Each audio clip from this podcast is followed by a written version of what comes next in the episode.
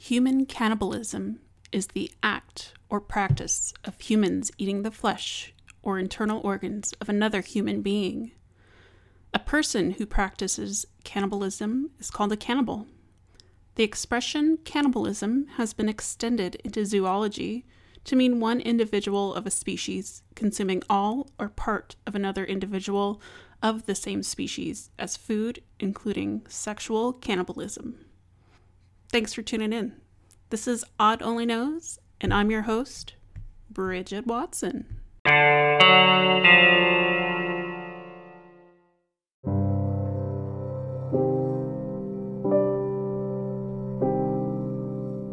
For several hundred years, peaking in the 16th and 17th centuries, many Europeans, including royalty, priests, and scientists, routinely ingested remedies containing human bones, blood, and fat as medicine for everything from headaches to epilepsy. Many healers in other cultures, including in ancient Mesopotamia and India, believed in the usefulness of human body parts as well. Consuming human remains fit with the leading medical theories of the day. It emerged from homeopathic ideas with cures like eating ground up skull for pains in the head or drinking blood for diseases of the blood. The whole corpse could be dried and sold as one piece, which was recommended to doctors lest they be cheated with subpar materials. There were few vocal opponents of this practice, even though cannibalism in the newly explored Americas was rivaled as a mark of savagery. The 18th century English physician Robert James Pharmacopoeia Universalis cited that the flesh of a mummy resolves blood clots, coughs, menstrual problems, speeds the healing of the wounds, and were crumbled into tinctures to staunch internal bleeding. Mummies were sold as medicine in German medical catalogs at the beginning of the 20th century and were even stolen from tombs. Whether doctors had a bona fide Egyptian mummy or a locally sourced version on hand, they made use of every piece for their practice. If the mummy supply from abroad was lacking, it was an easy fix to prepare one from scratch. One recipe promoted by German physician Johann Schroeder in his 17th century medical Dume, Pharmacopoeia Medico Chimica, is blatant about the uses of certain bodies over others in mummy making.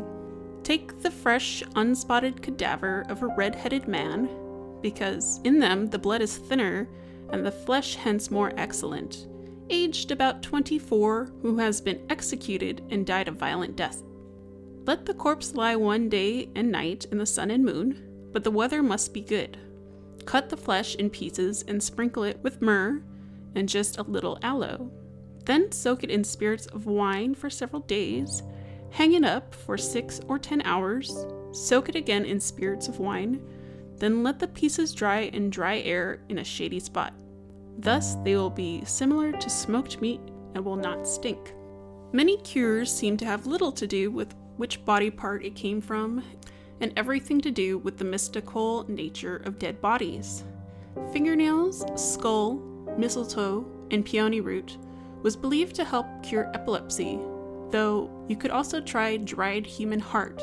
Or if you wanted to get fancier with your cures, you could infuse water with lily, lavender, malmsey, and three pounds of human brain.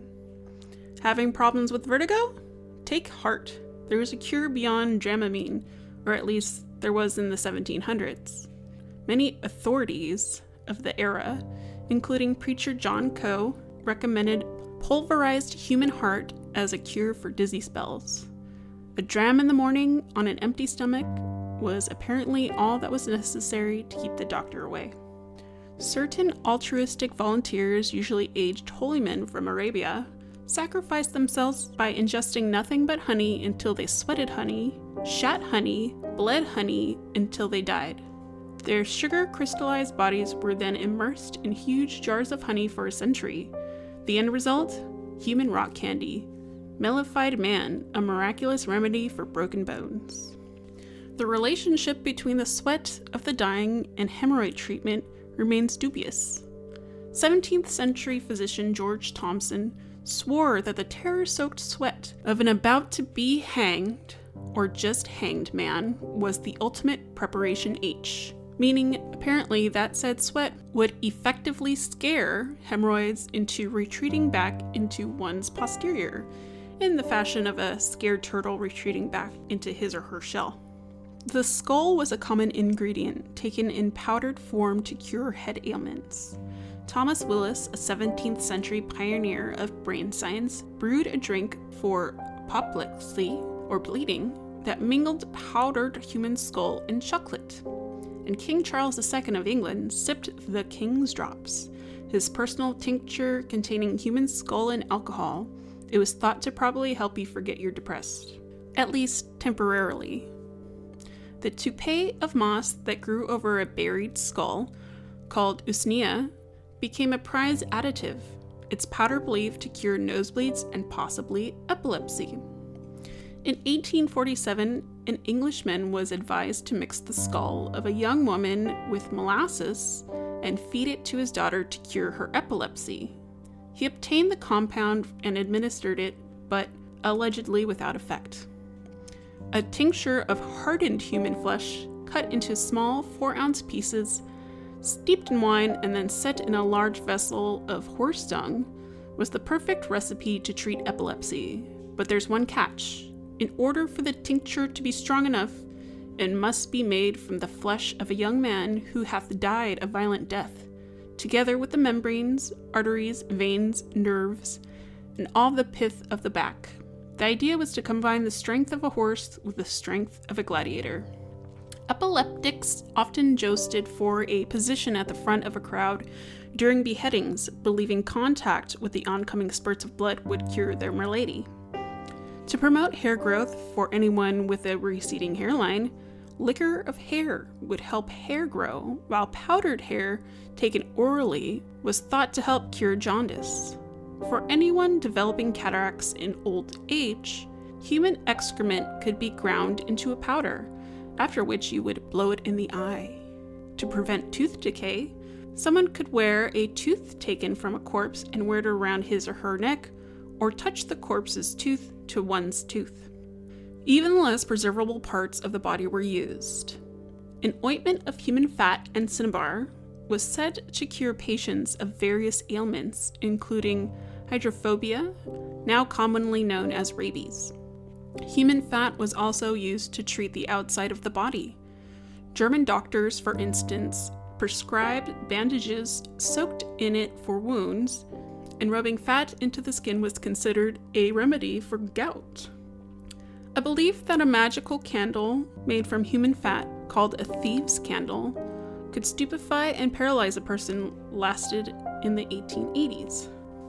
To prepare human fat for use, 18th century French pharmacist Comte Antoine Francois de Fourcroy called for cutting the fat into pieces with membranes and vessels separated.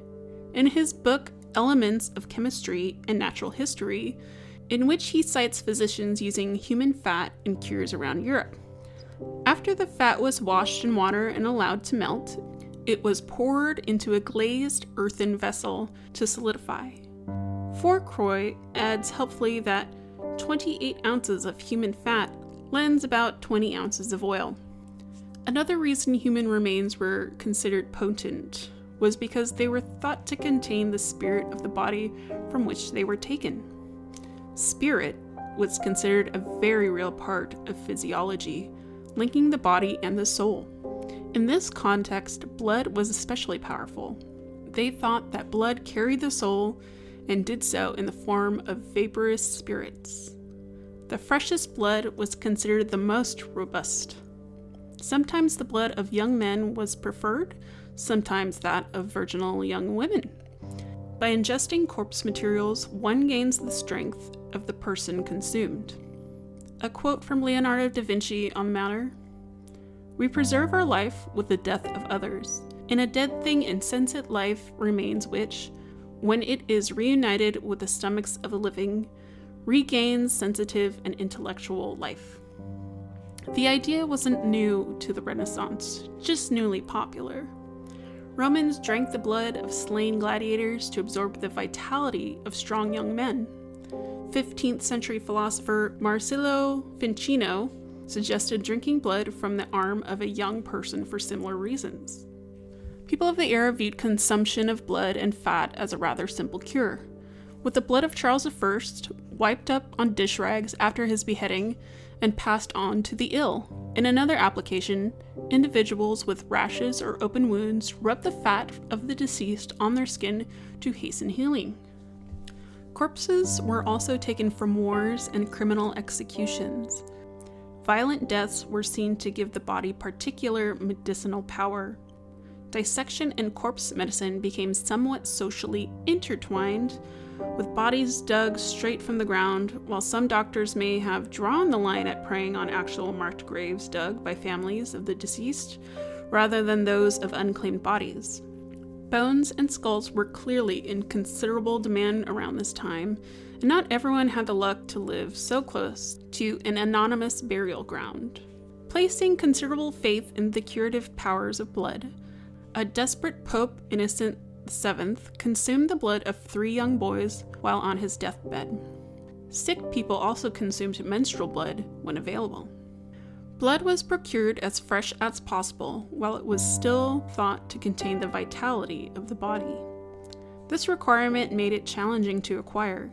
The 16th century German Swiss physician Paracelsus believed blood was good for drinking, and one of his followers even suggested taking blood from a living body.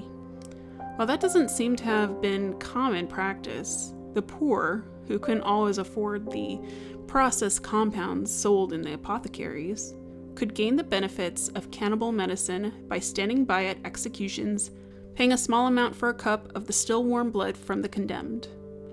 The executioner was considered a big healer in Germanic countries. He was a social leper with almost magical powers. The last known attempt to swallow blood at the scaffold was made in Germany in 1908. For those who preferred their blood cooked, a 1679 recipe from a Franciscan apothecary describes how to make it into marmalade, which became a monastery specialty of sorts. Let the blood dry into a sticky mess, and then place it upon a flat, smooth table of soft wood, and cut it into little slices, allowing its watery part to drip away. When it is no longer dripping, place it on a stove and stir it to a batter with a knife. When it is absolutely dry, place it immediately in a very warm bronze mortar and pound it, forcing it through a sieve of finest silk. When it has been sieved, seal it in a glass jar. Renew it in the spring of every year. The practice of corpse medicine waned over time, but it lasted in small bursts for century after its heyday. Sometimes any substance that touched or came from a dead body was seen as potentially healing, even in the 19th century in the UK. In 1893, collection of folk cures explains that coffin water is considered good for warts, and the water with which a corpse had been washed was recently given to a man in Glasgow as a remedy for fits. Even at corpse medicine's peak, Two groups were demonized for related behaviors that were considered savage and cannibalistic. One was Catholics, whom Protestants condemned for their belief in transubstantiation, that is, that the bread and wine taken during Holy Communion were, through God's power, changed into the body and blood of Christ. The other group was Native Americans, Negative stereotypes about them were justified by the suggestion that these groups practiced cannibalism. It looks like sheer hypocrisy, said Beth A. Conklin, a cultural and medical anthropologist at the Vanderbilt University who has studied and written about cannibalism in the Americas. People of the time knew that corpse medicine was made from human remains, but through some mental transubstantiation of their own, those consumers refuse to see the cannibalistic implications of their own practices. Conklin finds a distinct difference between European corpse medicine and the New World cannibalism she has studied. The one thing that we know is that almost all non Western cannibal practice is deeply social in the sense that The relationship between the eater and the one who is eaten matters, says Conklin. In the European process, this was largely erased and made irrelevant. Human beings were reduced to simple biological matter, equivalent to any other kind of commodity medicine. The hypocrisy was not entirely missed. In Michael de Montaigne's 16th century essay on the cannibals, for instance, he writes of cannibalism in Brazil as no worse than Europe's medicinal version and compares both favorably to the savage massacres of religious wars. While the practice of medicinal cannibalism faded away in the early 1800s, the tradition is not dead. That is not to say that we have moved on from using one human body to heal another. Blood transfusions, organ transplants, and skin grafts are all examples of a modern form of medicine from the body. At their best, these practices are just as rich in poetic possibility as the mummies found in Donne and Shakespeare, as blood and body parts are given freely from one human to another. But there is a darker incarnation. The global black market trade is body parts for transplants. There are news reports on the theft of organs of prisoners executed in China and closer to home of a body snatching ring in New York City that stole and sold body parts from the dead to medical companies. It's a disturbing echo of the past. It's the idea that once a body is dead, you can do what you want with it. in a substantially less morbid turn, a handful of 21st century mothers and fathers prepare and consume the placenta of their newborns, continuing a practice that puts faith in the curative properties of human flesh.